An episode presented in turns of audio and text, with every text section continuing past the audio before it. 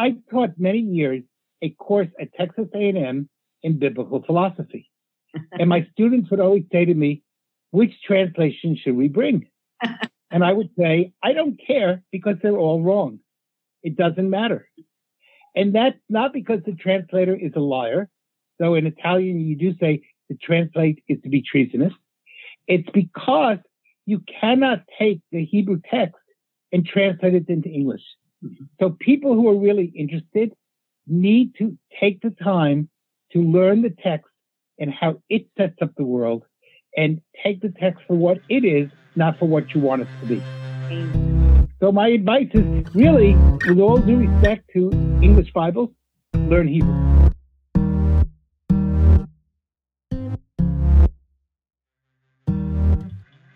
How is it going? Welcome to the show. Happy Veterans Day. At least I think this will release on Veterans Day. And if it didn't, I'm leaving that in. And I hope that you had a great Veterans Day anyway. So, last week I had committed to trying to figure out how to make the logo and artwork work on a hat. And I haven't figured that out yet. And so I'm sorry.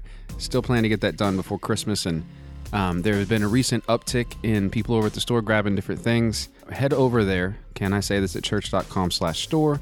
And see if there's anything that you like. Two other ways that you can support the show. Uh, you can go in the show notes to Glow FM or to patreon.com. Tried Glow last week. We'll see how it goes. It literally is something new, so we're going to give it a go because back in the day, PayPal didn't work. But Patreon is where it's at. So I'm beginning to try to do writing and I'm posting those thoughts there. You get early access to the episodes, all kinds of different things happening over there. Love that community. It is by far one of my favorite places. I would encourage you if the show is helping you, you're hearing anything that you like, if you hate the show, but you still want it to continue, go over to that portion there at can I say this at church.com, click support or Patreon, I forget what it's called exactly, and click that button. Any dollar amount really does help for the show to continue to grow. And because the show does continue to grow, I cannot express my gratitude enough that uh, those supporters are there, literally the engine that drives the show. So today I am joined by two guests, and those are always fun because they're really hard to edit and it's hard to bounce back and forth. And I'm gonna have one of the guests back on because I have so much more questions about her story, where she's coming from. She's a beautiful story, and I want to dig further into it. But you will hear from both Nora Speakman and Rabbi Peter Tarlow, and we cover a lot of ground. We talk about the fact that I need to learn Hebrew and you probably should too. We talk about translation and living in an empire. Uh, we talk a bit about having multiple jobs and wearing multiple hats and the stress of that. We talk about deconstruction. We really talk about a lot. Love this conversation. I think you will as well. Let me know what you think when you're done listening to it. Here we go.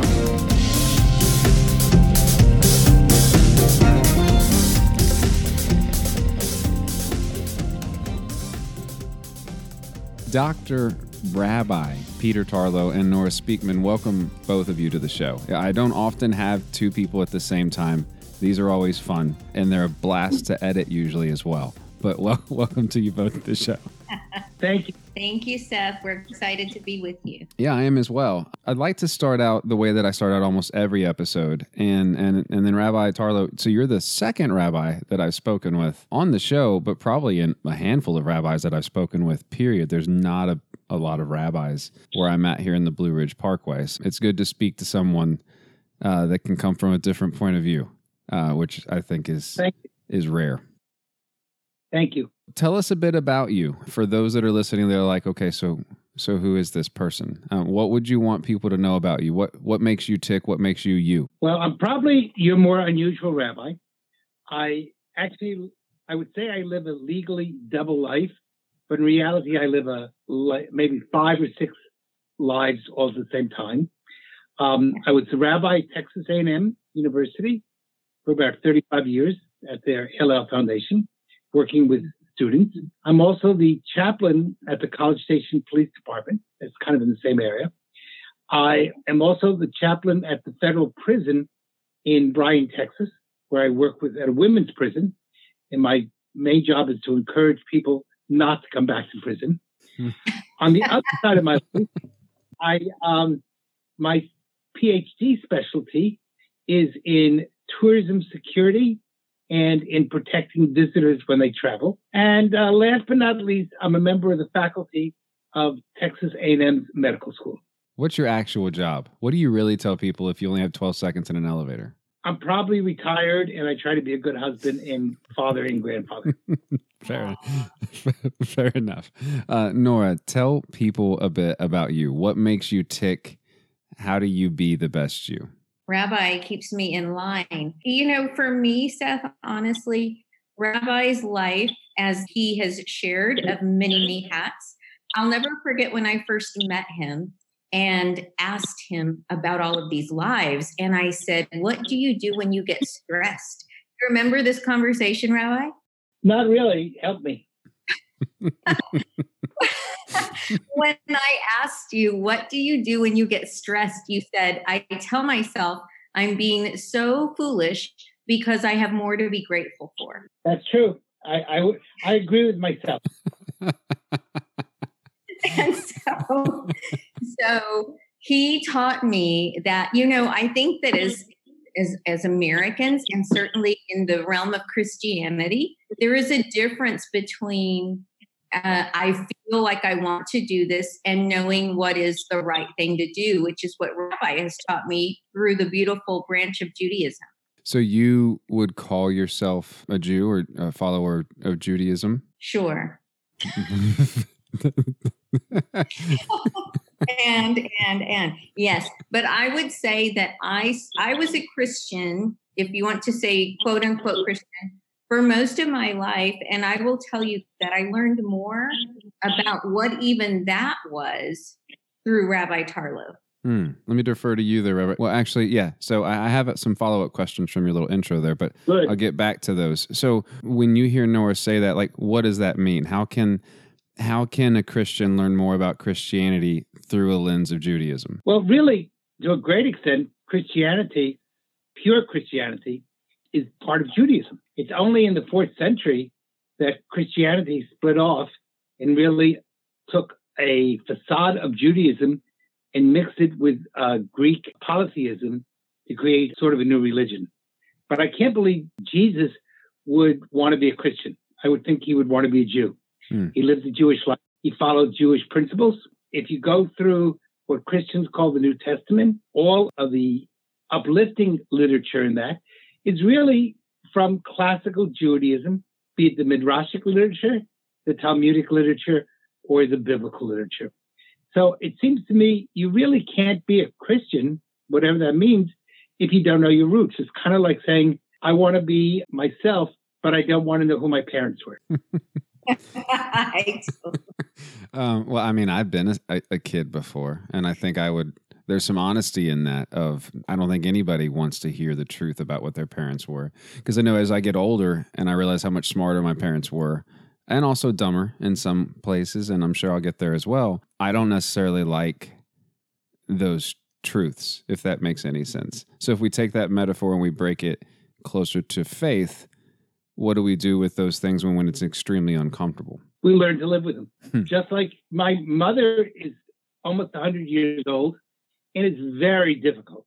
There's a Jewish saying that people with a lot of vinegar live long, and she could be a vinegar back factory, but that doesn't mean I get rid of her. It means that I have to learn to live with it and try to figure out those things that make me uncomfortable. Why do they make me uncomfortable? And what is God's lesson and being uncomfortable and learning how to deal with it. Uh, Follow up questions from your intro. So I want to make sure I, I, was writing everything down. So chaplain at College Station, chaplain at a Texas prison. Uh, you said a fe- right. female prison or just penal prison? I wasn't sure I heard that right. So I'm the police chaplain here in College Station. Mm-hmm. Also, uh, one of the chaplains at the U.S. federal prison. It's um, a camp, a prison camp for uh, females in Bryan, Texas. I teach at our medical school. I lecture all over the world on tourism security and I write books. And I was a rabbi for many years here at Texas A&M University, mm. and I also taught in the Department of Sociology. So I tell people, most people are in retirement. I'm in retirement with a D. You're exhausted. You're exhausted, but you still do seven things. So you said you encourage people not to come back to prison do you do you find that you're successful as a chaplain in that role, or is that uh, a fight against the ocean? Uh, it depends. Some people it is successful. Some people it is a fight against the ocean. If you're successful, then they've learned whatever lesson it is. They have taken something away from it and they have moved on to a new stage of their life. Those who've learned nothing often come back. Those who've learned something never come back. Mm. Yeah, so it's all about the lessons that you, or the, I guess, what do they call it? Uh, the the goal of prison should not be to incarcerate, but to to educate. I think I've heard somebody say that somewhere, and if not, I I made it up, but I don't think I did. I'm pretty sure those aren't my words. No, I'm, I'm pretty sure you're. Right. Um, you know, the whole concept of, of prisons that were there is there's many lessons that you can learn in a prison. How to get along with people you don't like. Mm-hmm. How to share food when you really would prefer not to. How to learn to be a little bit more humble. How to learn to find ways to use time creatively when you have too much time. Hmm. How not to live a life that's basically the movie Groundhog Day, where every day is the same. So lessons are not only in books, but they're also in life, and you have to be smart enough to learn those lessons. Nora, question for you. So you graciously gave me some some nice preface material uh, for this evening, and in there though you said something that caused me to almost reply to the email with a question, and I realized why would mm-hmm. I do this? Because I could just ask you without any uh, ability to prepare ahead of time. Because that's so nice of me. But you had you had said um, that one of the things that's been powerful for you is that you know this rabbi has taught you how to not read the text forward because you know the story and allow the text to stand on its own. And so I'd like to define both of those. Like, what do you mean by that? And when you say text, are you talking about the Christian Bible, the Catholic Bible, the Jewish Bible? The what? What are we talking about when we say text and then what kind of what does that mean not reading it forward so i think text for me can be anything that becomes a rote for us regardless of what version or what if you're you're you're following buddhism. It doesn't matter. If we become so familiar that it becomes strictly a regurgitation of memory then it's no longer feeding us anything. So I remember when I first met Rabbi, and I would say, you know, in this story where Cain kills Abel and blah, blah, blah, you know, and he's saying, hold on, he would say, go back to the context. What are the lessons right in front of you without thinking because you know the rest of the story? You know what happens next, you know the next chapter. And so there's so much in that stuff because if you study, for example, the Hebrew text, uh, the Torah, you would know that they don't have the same chapters that we do. We did that in Christianity to the Hebrew text. Theirs is a beautiful flow that makes more sense when you read it all together versus reading it the way we do, quoting chapter and verse. It is more of an, a powerful narrative that is truly as it was supposed to be taught by oral tradition, not by memorizing it. So, for example, in Genesis, it says that God told them not to eat from the tree of the knowledge of good and evil. We often will say the fruit because later Eve says, well, he said not to take the fruit. So there's so much even wisdom in, okay, well, what is the tree? What does that represent in our life? And so this rabbinical understanding is what do you think about it? And as Rabbi said with the Midrashic text, every dialogue matters rather than having one absolute answer. Rabbi, do you agree? Because she said that she got that from you. So I want to make sure that we're, we're yeah, all on the same page. Yeah. No, we are. Um, I think there are two other just basic things that would help. One, Hebrew is a verbal language. English is a static language. So, for example, the word book in English refers to something that's static. The word sefer, it comes to, is means every time you open the page, you get a different story. Mm. And so in Hebrew, all nouns are verbs, and that changes the entire way that you see things. To add to it, we don't vocalize the Hebrew text, which means that you can read each word multiple ways within context. And because there are no, there's no punctuation, it's kind of like reading a Garcia Marquez um, novel. You don't really know where that verse begins and ends. Therefore, it's a never ending flow, which has story and story and story and story. So if you think you know it, you don't know it. Hmm. It's only when you know you don't know it that you'll be getting closer to beginning to know it. Example, Nora spoke about the tree of life. Well, the word tree of knowledge in Hebrew, unless you understand that the word yeda means carnal knowledge, not Yes. two and two are four. Well, that changes things. Or you need to ask the question, if God really didn't want you to eat of that tree, why did he put it in the middle of the garden? Why didn't he put it in the corner someplace where nobody would see it? Maybe the goal was to have us eat from it because you don't really grow up until you have a sense of the ability to choose. And until you ate from that tree, you know what? You had that inability. You will be a child forever. So what Eve is, in Hebrew, Eve means Chava, is, is she is the first liberator. She's the first one who introduces two key elements. One, the knowledge that every day would not be the same. I, mean, I remember I said I work at a federal prison. A federal prison is paradise. They feed you, they take care of you. Every day is the same. There are no challenges. If we lived in that type of paradise, we'd be in prison. But mm. instead, Eve got us out of it and taught us something else. Without the gift of death, you would never create. You'd be like uh, an uh, like my dog used to sit by the swimming pool every day doing nothing. But because we know our time is limited, we have to create. Hmm. And it's death that makes us partners with God. I've read often that, uh, and I'm going to not use death. I'll use different. So without any trauma or brokenness, there's just no room for there's th- without any without any death at all. Uh, there's just no new no new life. Um, without Yeah. that, And the word for life, uh, the, the, Chava, Eve, means in Hebrew that which gives life. what is a person today that doesn't read uh, a scripture, any scripture, regardless of the religion, as a scroll or as an oral type tradition? Like, what am I supposed to do with the Bible sitting on my desk? Because I've got seven or eight of them here.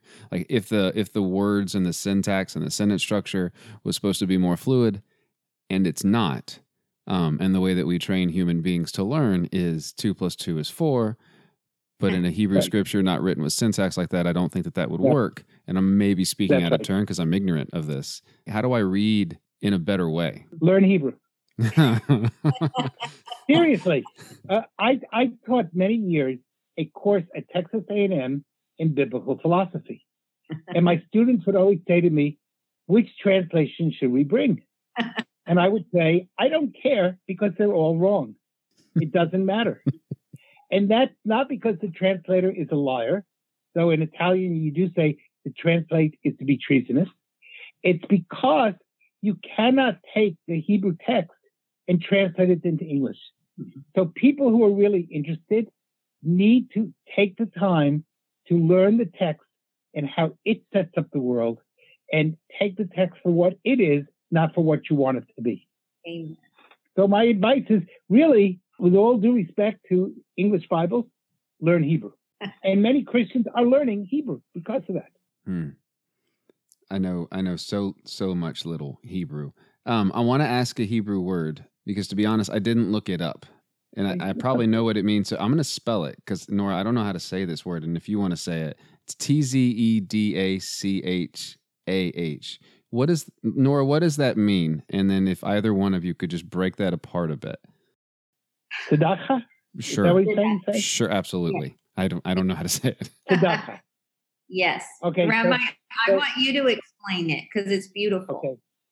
So first of all, every Hebrew word comes from a three-letter root. So you have to. under- So the root there is T Z D C H or K, which is which means righteousness. Tzedakah is to be righteous by being charitable. So you cannot be righteous if you're not. I know I have lots of friends who tell me, "Well, I don't have to give charity because I um, pay taxes." It's a ridiculous statement. Uh, taxes are what the government takes from you, but uh, charity is what you choose to give. But in Judaism, it, the English word charity comes from the word caritas, meaning a gift, something I want to do.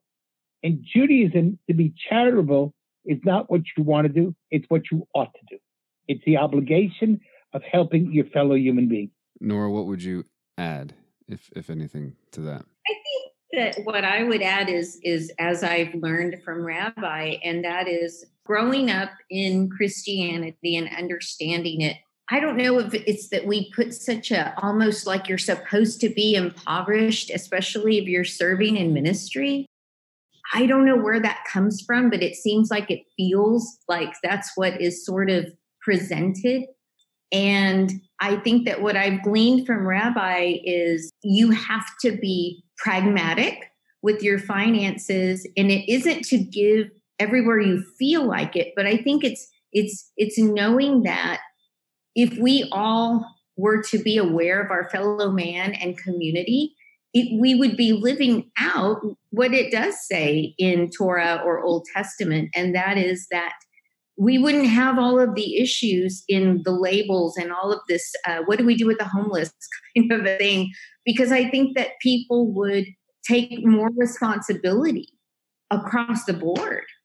Do you think that's true rabbi as i'm describing it or trying to? I, I think that tzedakah is not just giving of money it's also right. giving of your and lots of people give of themselves in lots of ways but the uh, reality is, is that the earth was not made specifically for you. It was made for all of us. And we need to learn to live with each other as much of the we as we are of the I. Yes. I want to ask you a question that I've always wanted to ask um, a rabbi. And since there's not one close, I've been unable to. So, what is you can always call me. It's okay. Uh, i will. I've got your number now. I'm going to do it. Um, All right. uh, so for you not necessarily for where you worship or for those yeah. that you have influence over for you what is your relationship to to what christians would call you know jesus christ? Like what is your relationship or what is a, a, and then bigger than that what is kind of the jewish relationship to that? Because i don't get to have that talk all that often yeah, I guess it would be the same as if I asked you the question, what is your relationship to Buddha or Mohammed? Mm. You're coming out of a Christian perspective. Uh-huh. So in your world, everything centers around Christianity. But in my world, Islam, Christianity, Buddhism, they're all foreign religions. Hmm. So just like you have no relationship, you you're not mean, you have anything to hurt, but you have no relationship to Mohammed. In the same way, I have no relationship to Jesus. Okay. I wasn't expecting, but I like it. I, I just wasn't expecting the answer, so I didn't have a follow up there. I just, um, one, it's one of those questions I've always wanted to ask. But think about it that when the question tells you a lot about where your thinking is, mm-hmm. in other words, you, the fact that that formatted that question tells you your thinking is Christian centered mm-hmm. rather than human centered. So, you know, I appreciate Christianity for what it is. I appreciate Islam for what it is. I appreciate Buddhism for what it is. Each one of those are independent thought systems. They're not necessarily mine, but they're independent thought systems. And I accept that if a Christian gets great comfort from Christianity, great. If a Muslim gets great comfort from Islam, great. If a Buddhist gets great comfort from Buddhism, great. I get great comfort from Judaism because it's the culture, the religion, the thought process of my people. Nor I'd ask you the same question. Um, mostly because of what you said earlier when I asked you, what are you? And you're like, sure, why not? So, what is kind of your relationship there? So, I've been putting together the beginning of a book. Jesus is a guy I knew, is the title. And, and the reason is is because I think honestly I learned more about the person of Jesus through studying Judaism than I knew practicing hardcore Christianity. And I think that we only learn what is taught to us, but we don't go beyond that. And we don't, it's almost for me, any religion sometimes can be more of an identity and sort of a membership club versus understanding what that is really supposed to be at all. And so so I think that I've been grateful to have rabbi in my life and others that have spoken into it to help me sort of as we like to say in Christianity, deconstruct mm-hmm. uh, and and reconstruct a formation of something foundational that we weren't given as an oath or something like that, but it's truly coming from within. And so that's where I'm at.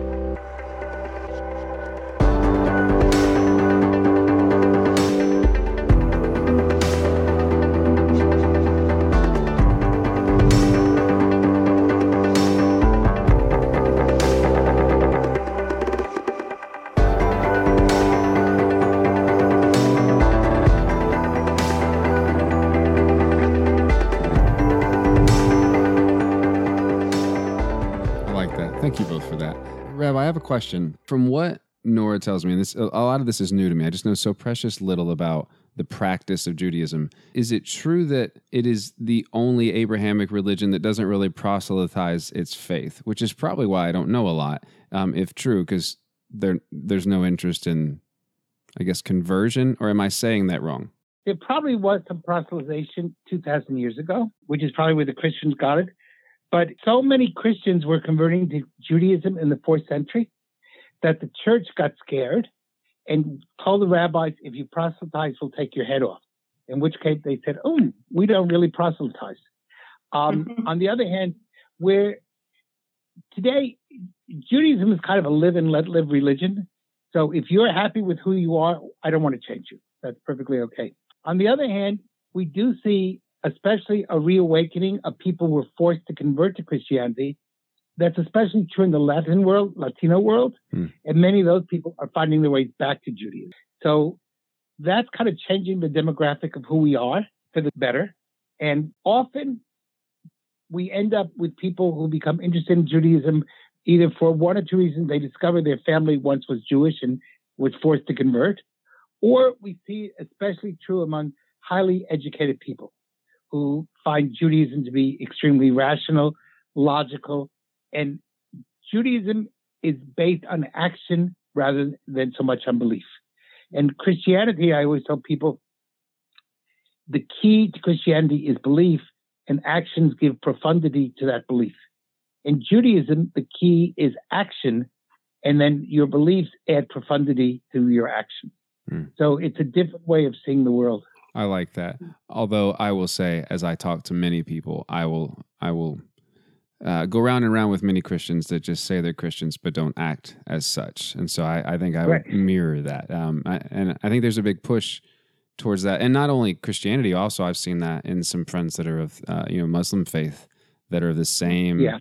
The same mindset, yeah. which is, I, I, think it makes things uncomfortable, but I think it's yeah. a progression forward. You brought up the fourth century twice. And so, can you give me some examples about kind of that uh, schism is the wrong word, but I don't have a better word of kind of what what was happening there. Well, remember in the during the Roman occupation, especially in the what Christians would call the first century, for us it'd be about the 34th century, but we'll use your terminology. the was um, it, you had a major revolt against Rome, and the Romans had two it, it, like normal in all societies, they were both fascinated and hated their enemy. They should have conquered Judea in about three days. It would have been kind of like the United States, Russia, Germany, England, France against Luxembourg. Instead, the revolt was so successful, even though they failed in the end, that the Romans had to bring soldiers as far away as Scotland in order to put it down. So the Jewish world was always fascinating to the Romans. Why is it that this little people at the tucked away in the corner of the uh, Mediterranean, was able to withstand the total power of the biggest empire the world had ever known. And that led eventually to sort of a kind of understanding. Now, eventually, some people started to accept Christianity who were not Jewish. They were definitely uh, Gentiles, and they really started pulling through a lot of Greek mythology into their Christianity. Mm-hmm. You see the second stage of that in the Reformation in the 16th century. But in this period, you're going to have the Council uh, Nicene. Uh, they take a vote on is Jesus God or not. I think Jesus wins by four votes, if I'm not mistaken. Uh, it was a very narrow vote. And uh, you had this huge schism. And that's when Christianity really separates itself from Judaism. But on top of that, in order to justify themselves, they enter for the first time into a world of anti-Semitism. Mm. Now that anti-Semitism will manifest itself all the way through the, up to the 20th century, and with periods of quiescence and periods of, of war. But that has been a struggle for Christians. Christianity's had two struggles. One, the struggle of faith versus action. For example, Protestantism puts more emphasis on faith. Catholicism puts more emphasis on sort of a melange of the 2 Mm-hmm. But secondly, what is its relationship to the Jewish people? On some level, Christians have resented it because we gave you Jesus. On the other hand, Christians have had a problem. The only people who knew Jesus said, no, that's not what we mean. You misinterpreted. And so there's this uncomfortableness within Christianity of where it stands. And that's not a Jewish problem. That's a Christian problem. That's something that Christians are still trying to work out for themselves.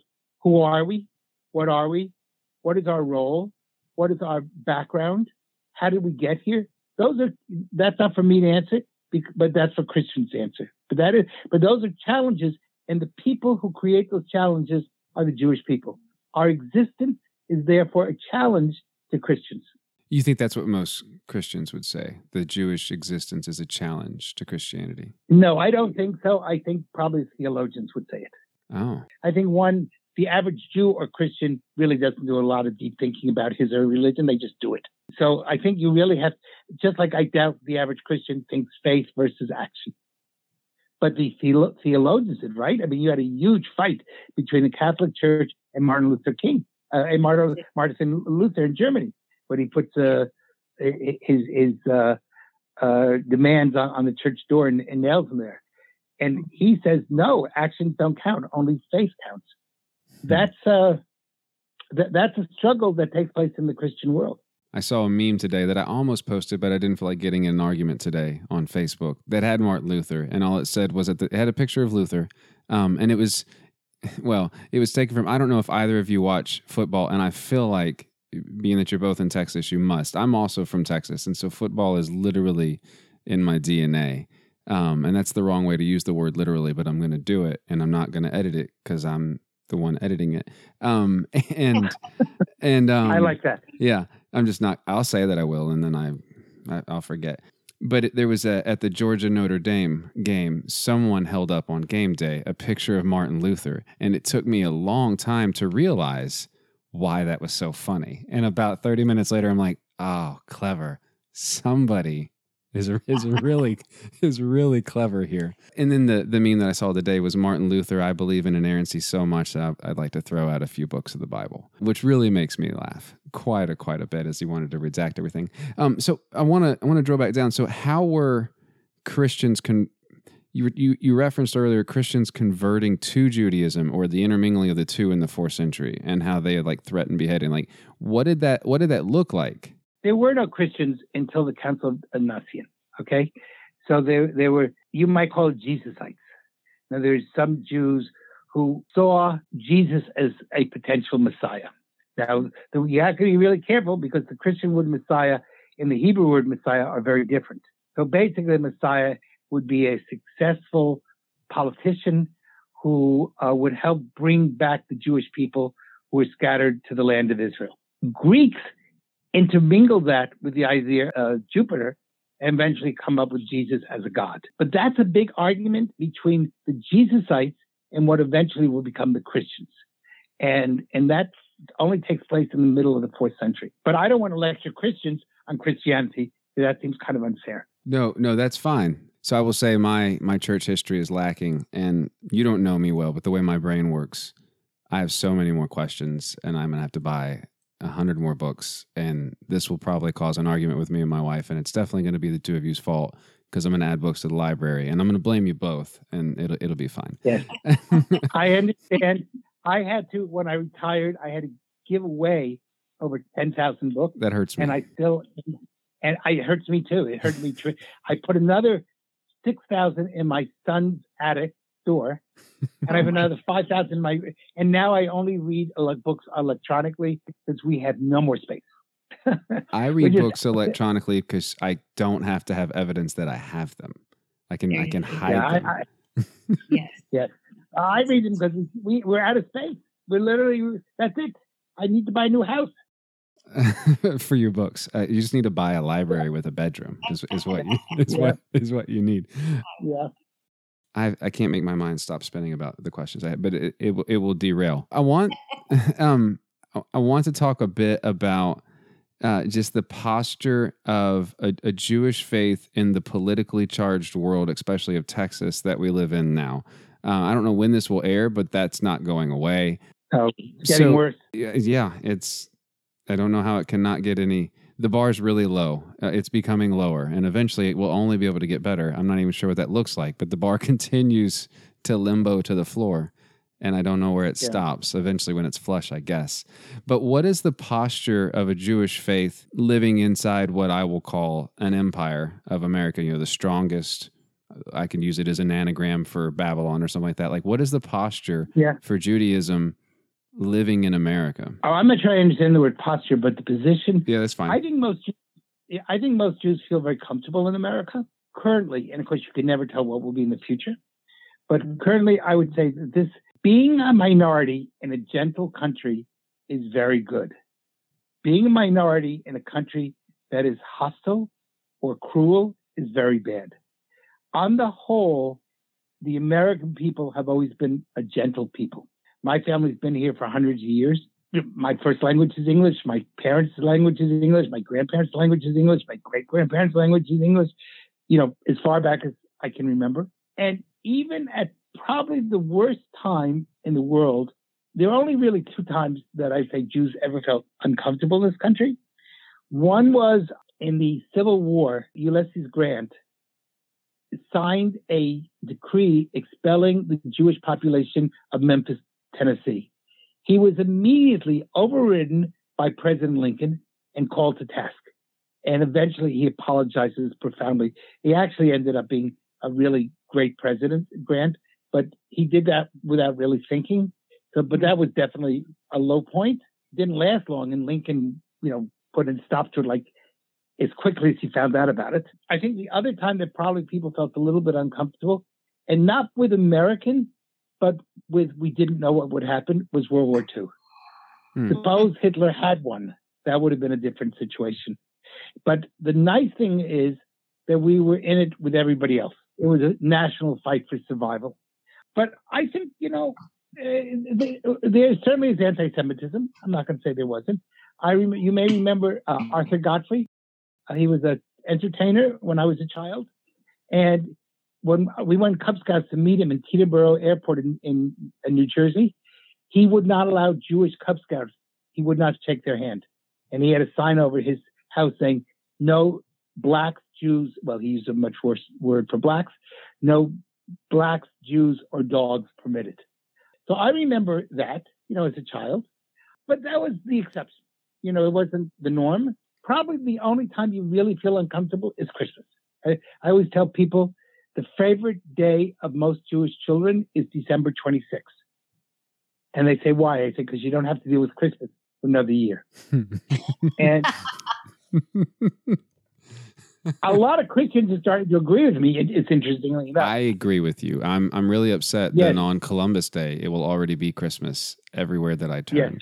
Yes. And, and it seems to me, as a non-Christian, that Christmas is all about going into bankruptcy and killing trees. I, when I ask people what the meaning of it is, they tell me to spend money.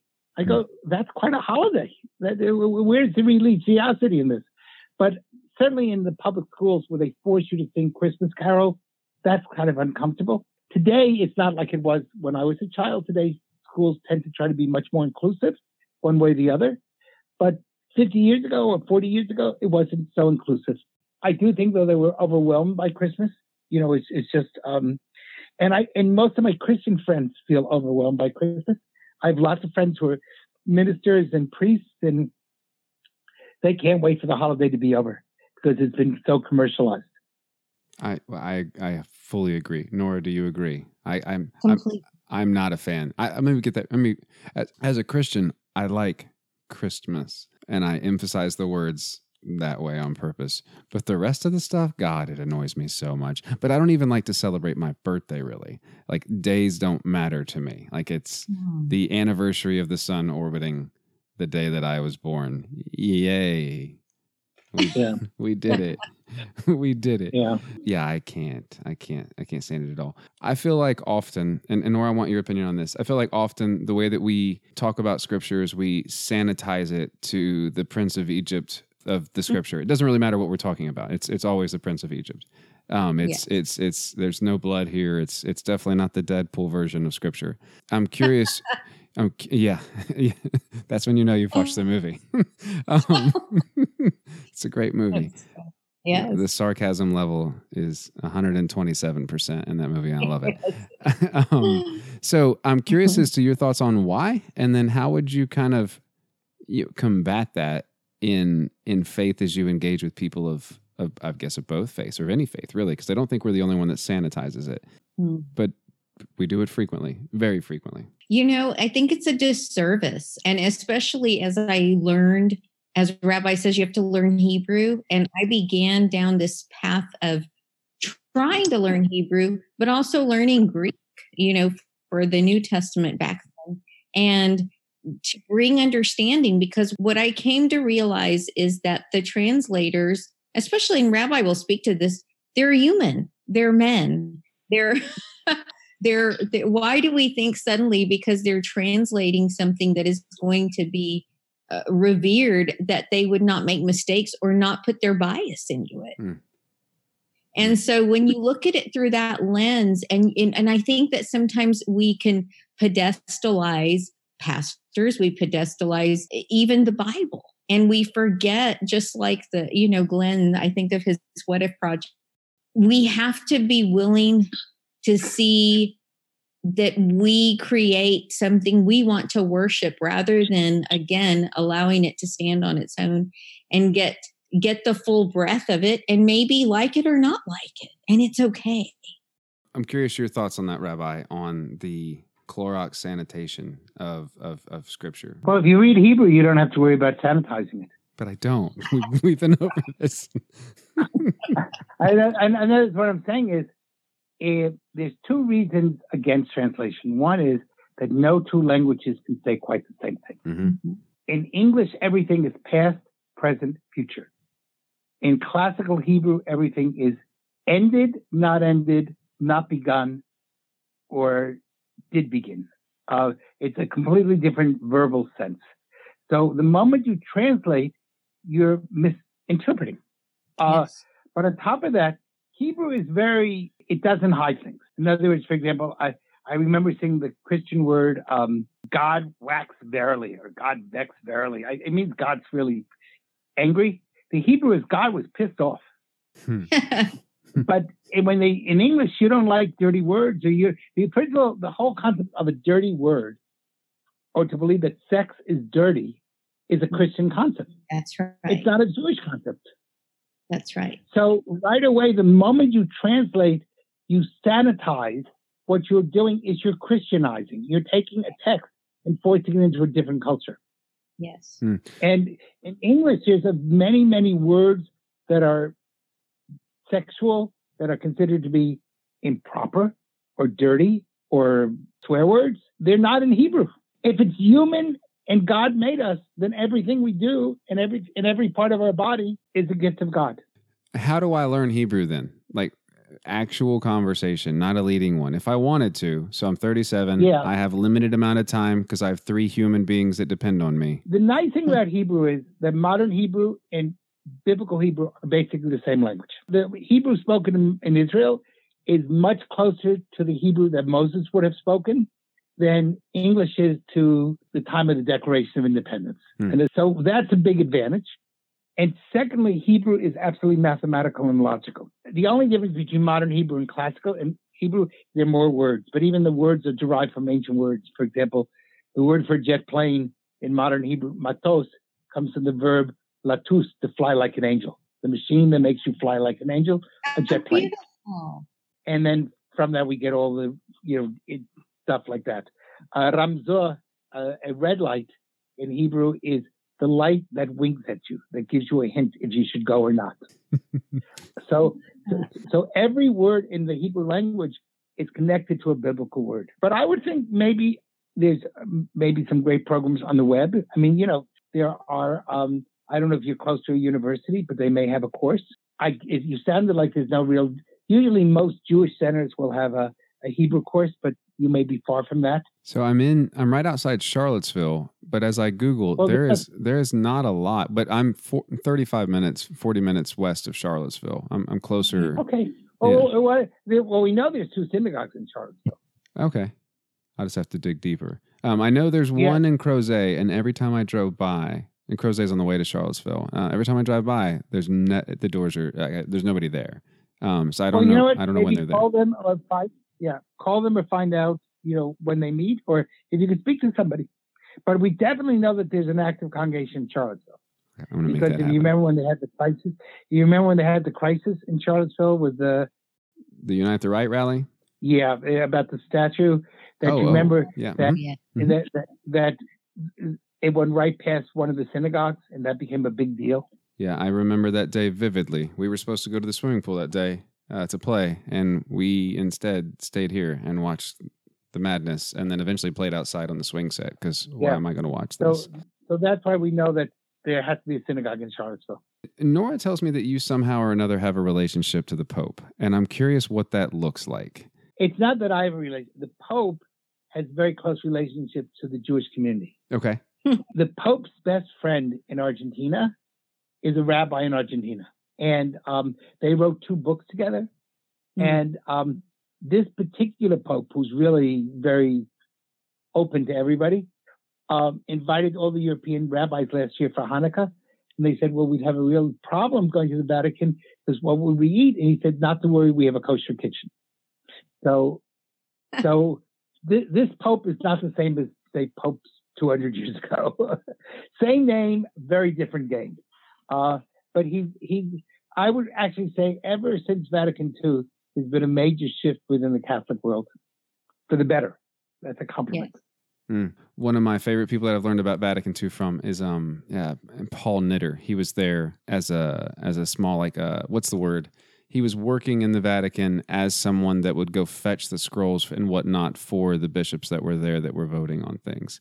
Um and I Yeah. uh, and so he was under uh, he's one of the last people that studied under gosh the name escapes me the book's too far away for me to go get and i don't remember the page number uh, but he's he said matter. he, he wrote a book about um you know without buddha he could not be christian as he starts to blend in Oh, I remember. Yes. yeah so i just can't remember the name of the of the of the the person that he was studying under but i liked the way that he he blended faiths together there what are those books that were written together with with the um with the rabbi and with and with the pope You can look them up. I don't remember their names anymore. It, it um, I remember seeing it at the time and thinking, "Oh, isn't this?" Nice?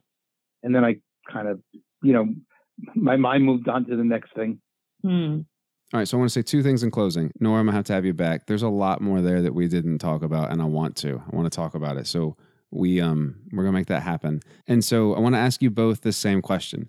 Um, as we engage into the next season in America, which is going to be fun, uh, as we began to impeach the president apparently today, uh, right or wrong, that's going to be fun. Yeah.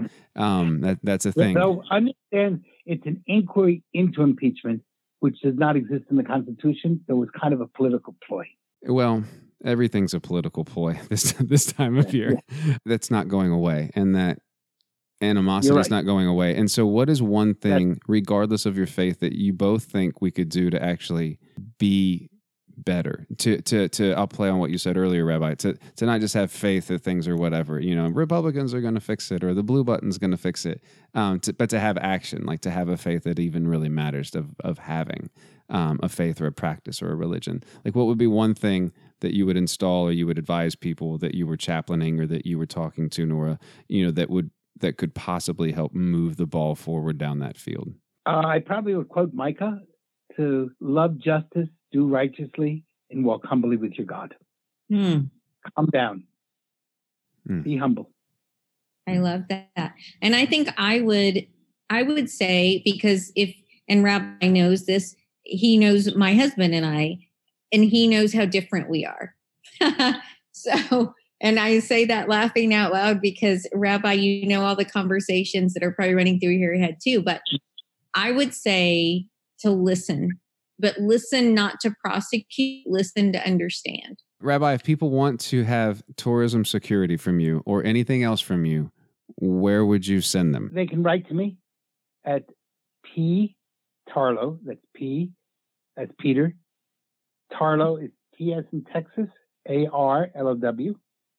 At Tourism and More. T O U R I S M A N D M O R E dot com. And they can also, if they want to get my weekly Bible portion in both English and Spanish, they can just write to me and tell me they're interested in that. Side question How many languages do you know? We're at English, we're at Spanish, we're at Hebrew. You yes. said another word earlier. You said melange, which I think that's French. So, how many actual languages do you know? Uh, five. That's ridiculous. You're ridiculous. No, no, no. I'll add this real quick. Rabbi had to go to France and said, I said, Rabbi, what are you doing? And he said, I'm learning French. When do you go? Next week? That's Rabbi. Nora, where would you point people to? For me? Mm-hmm. Um, what? what? NoraSpeakman.com mm-hmm. is where they can find everything they want to know and then some. Thank you both so much. I've enjoyed it. Thank you. Have a good evening. Bye bye.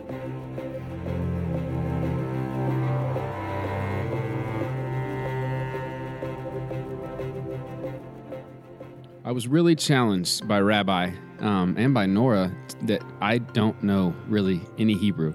The fact that I can't pronounce a Hebrew word really makes me mad. And so I'm going to begin doing that. I have no idea how to start. I have found a few different resources to do that. And I told my family actually at dinner last night, or at least my wife, I think I'm going to learn Hebrew because it matters for at least my faith. Really looking forward to seeing what I learn how I hear from God differently as I read the Bible and Scripture in the language that it was actually written in, or at least try to. And so, if that is something that interests you, or for something that you've done, let me know how you did it. I need some resources, I need some help. Let's crowdsource that. I don't even know where to begin. And I could Google it, but sometimes that takes you down a rabbit hole that you're just not really prepared to mess with. I'm going to do that. It's going to be good. Next week, what you will hear is a conversation that I really like about a book that deeply challenged me especially as we walk into the political election. And so, uh, Professor Soong-Chan Rah, along with Mark Charles, both of those have been past guests. And Mark, if you're not aware of, is currently running for president, which is amazing. And I love what he has to say about reconciliation and conciliation and what it means to actually being for all the people. He's doing some big things. But his book, along with Professor Soong-Chan Rah, it's called Unsettling Truths. I really think, really, really, really think that you're going to enjoy it. I'm actually going to try something a bit different this week. I want to leave you with a little teaser of what you will hear next week. I can't wait for you to come back next week and hear the remainder. Here we are. Be blessed, everybody.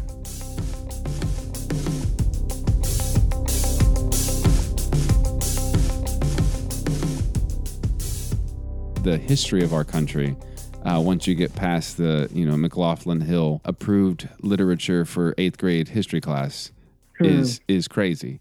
So mm. I want to begin with right towards the beginning of the book.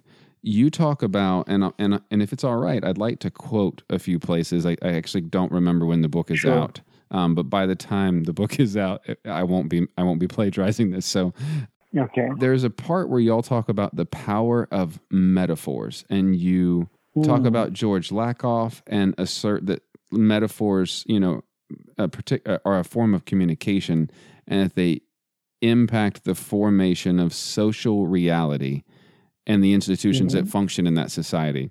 And so I want you to break those two apart. So what do we mean when we mean like a social metaphor impacting social reality? Like what does that actually mean for someone not engaged in that type of thought process? Sure. So I'm trying to engage um, how social reality comes into being and what is the social reality, the cultural milieu that we live in. And uh, there's significant work on this in sociology circles. Probably the, the, the landmark work was by Peter Berger and Thomas Luckmann, where they talk about three different factors that form social reality. And one of the key factors, and the language I'm using is a little bit different from Berger and Luckmann's language, what Berger and Luckmann call internalization, um, I use the word narratives. And narratives are the stories, the metaphors, the imagination that gets embedded or embodied or internalized within our society and within the individuals that we play out over and over and over and over and over again. Uh, and so I use the example that systems and structures might actually come and go at times, like a system and structure of slavery. And then once slavery as an institution is broken down, it's replaced by another institution, in this case, Jim Crow. And then even when Jim Crow is torn down, it's replaced by another institution, the new Jim Crow. So you have three systems that are operating essentially the same way. They are oppressive toward people of color, particularly African Americans. So you have these systems that you thought you were overcoming, you thought you were tearing down, you thought you were breaking down. But what you didn't deal with were the narratives that were fueling these systems. And so what I point out is that we can keep tearing down these systems. If we don't deal with the fuel that drove these systems in the first place, what I identify as narratives, um, you're going to end up rebuilding the system or reworking the system over and over again. And so, how are narratives formed is the question that's being asked here in this particular chapter. Narratives are formed through the social imagination.